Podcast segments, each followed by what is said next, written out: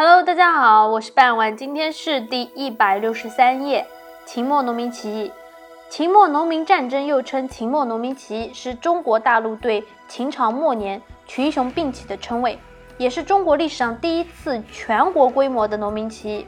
秦始皇统治时期，大规模兴建宫殿和陵墓，以及筑长城、修驰道，对匈奴和南越的用兵，耗费了大量的人力和财力，极大的加重了人民的徭役。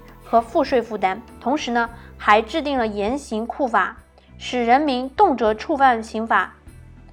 公元前二零九年，陈胜、吴广等九百余人被征发去渔阳戍边，途中在大泽乡遇大雨误期。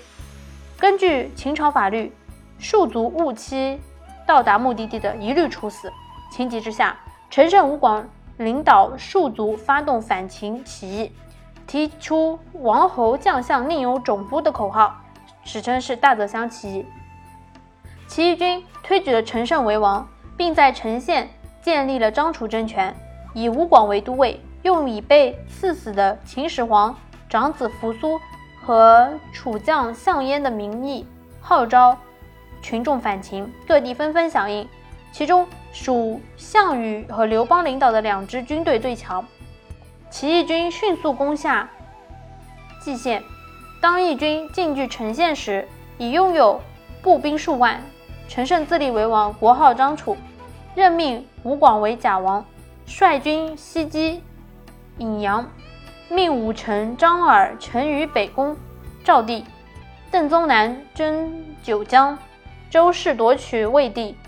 因为陈胜得势后骄傲，加上秦将。张邯率秦军镇压而失利，最终在刘邦、项羽领导下推翻了秦朝，打击了地主阶级。大泽乡起义是中国历史上第一次大规模的农民起义。